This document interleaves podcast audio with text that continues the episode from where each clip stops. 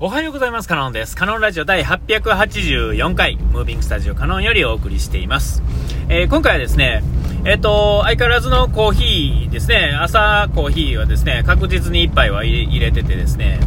えっ、ー、と、ここ、この1週間ぐらいはですね、あの、豆もですね、充実してまして、えっ、と、リーブスコーヒーのですね、え豆がですね、5種類、50g ずつなんでね、あれですけれども、えー、それに、あのー、コヨーテさんですね、の豆も2種類。で、えー、っと、それ以外に、あのー、あれどこだ、あの平和堂に入っている、まあ普通の豆ですね。えっと、名前な、な、えっと、マンデリンか。マンデリンがですね、200ほど買ってて、それはまあほんまにあの、スペシャリティじゃないですけれども、えー、あ、違うわ。今、マンデリンじゃないわ。えー、っとね、あ、じゃあマンデリンやけれども、えっと、その、スペシャリティじゃなくて、なんかもうすごい安いやつですね。えー、100g300 円のですね、えー、やつがまだ残ってるっていうんですよね。えー、誰が飲んでんのかなって 僕、あんまり手つけへんので、あのー、あれなんですが。で、えー、まあそんな感じでですね、それをまあちょっとずつ飲んでると。ほんで今までずっと 15g でですね、マグカップやったんですが、えっ、と、ちょっともう、あのケチり始めましてですね、ケチるっていうか、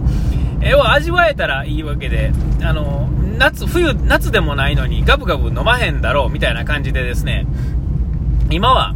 え、12g の 190cc ですね。えー、ここでもちょっとね、5g ほど、5cc ほどケチってますけれども、えー、あの、そんな感じの、あの、比率で、えー、使っていくんですね。50g やと、それで、えっ、と、何倍 ?1 杯分増えるんですよね。えー、まあまあ、そんなんで、えー、あれなんですが、あの、マックアップでは飲むんですが、えっ、と、ちょっとずつね、230cc なのが 190cc に変わったっていう感じで、えー、この差がなんやねんって話ですが、ちょっと飲んでみるとわかると思うんですが、もうちょっと足らんなっていう感じにはなると思うんですけども、僕的にはそれでいいんですよね。えー、そんなたくさん飲まなくても、コーヒーに関してはいいんですよ。十分な量はあるんで、それで。えー、で、まあそんな感じでですね、ケチるとですね、この減りもやっぱ遅いわけですよね。えー、1杯 3g ずつ少ないわけですから、えー、まあ随分の量です。えー、で、嫁がですね、と一緒に飲む週末ですね、と、まあ僕は休みの日に3杯ぐらいは飲むんで、ね、朝、昼、2回ぐらいみたいなね、えー、そんな感じなんですが、えっ、ー、と、コーヒーにですね、あの、専門誌があってですね、このサードウェーブなこのコーヒーの世界にはですね、えっ、と、誰が、どういうあれなんかちょっとわかんないですけども、えー、今の僕がよくうろちょろしているお店の中には、その、あるんですよ、あの、その、なんだ、コーヒー屋さんが、なんやそれ、コーヒー屋さんがある、当たり前ですね。えー、あのー、あるんですよ。で、えっ、と、そのコーヒーをですね、えっ、と、な、なんていうかな、えっ、と、その雑誌はですね、あの、ななんて言うたらいいかな、あのまあ、あの広告全然なくてですね、なんか雑誌なんやけど、こう広告がまるっきりないんで、なんか不思議な感じにはなる雑誌っていうんですかね。えー、機関誌なんですね。年に4冊発行されるスタンダードっていうね、えー、スタンダード？いや、まあ、スタンダードっていうんですかね。あのー、スペヘルがですね、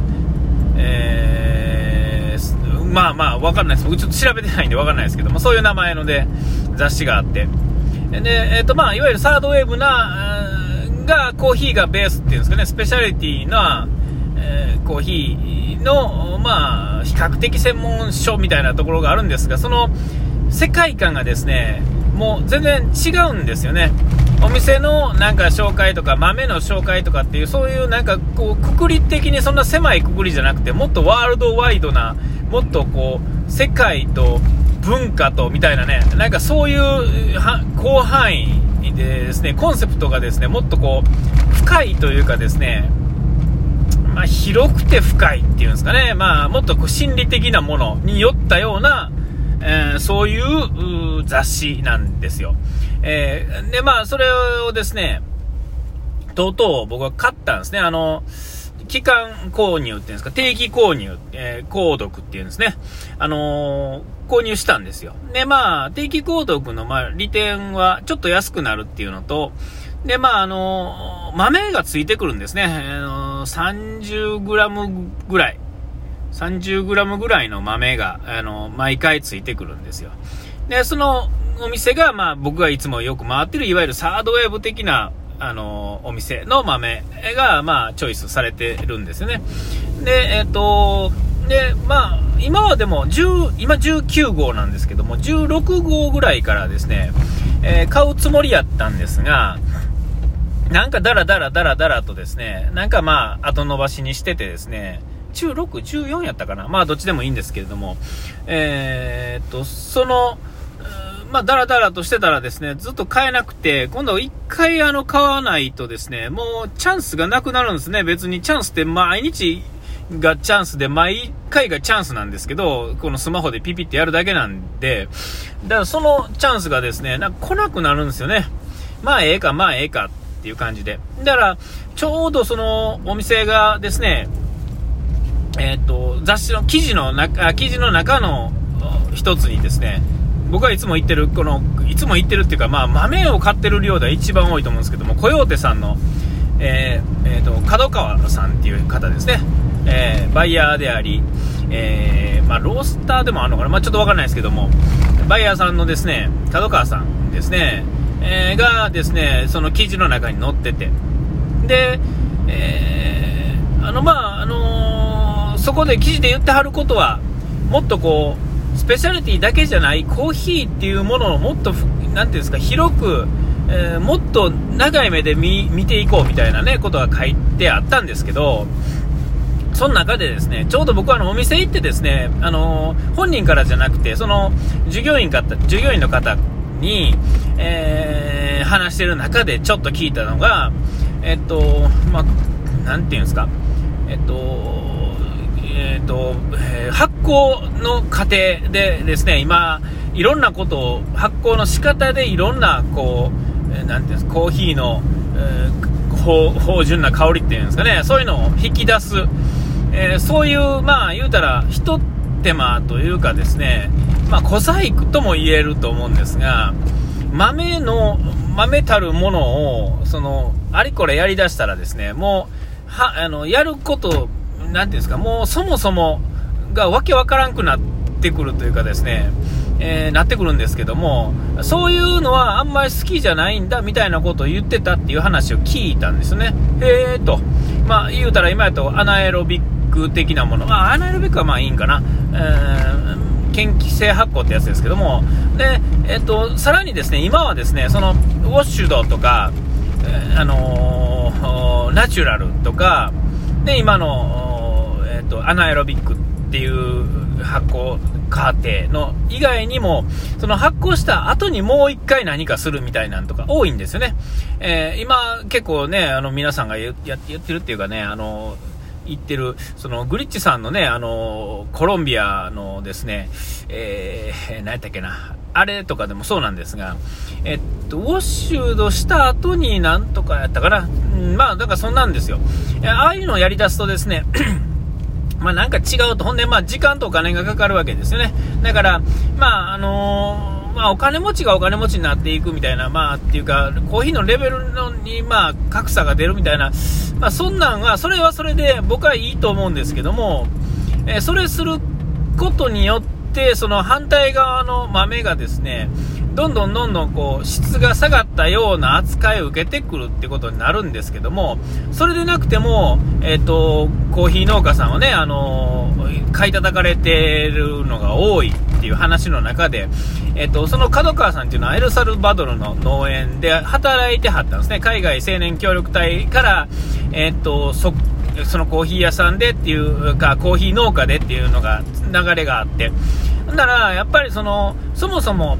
コーヒー50年問題、2050年問題とかいろいろあってですね、えっと、これからまあ、日本の人口みたいなもんでですね、衰退していく可能性があるのを、こう、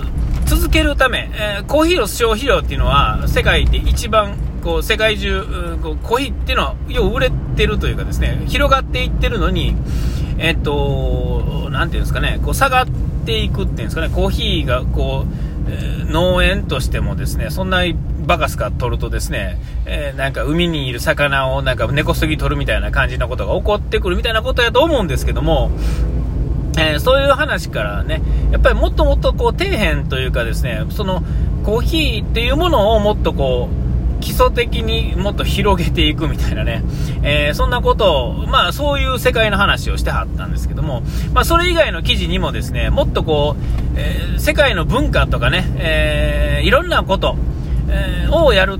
で、あと、そのそだからといって、そんな細かい話をしてるからといって、そのコーヒーの特化したものすごいスペシャリティな難しい話だけじゃなくて、コーヒーの文化っていうものが好きな人をと、そういう話と、で、世界のまあ環境とか、そういうのが全部ひっくるめて、えっと、記事になってるんですね。いろんな人の記事が。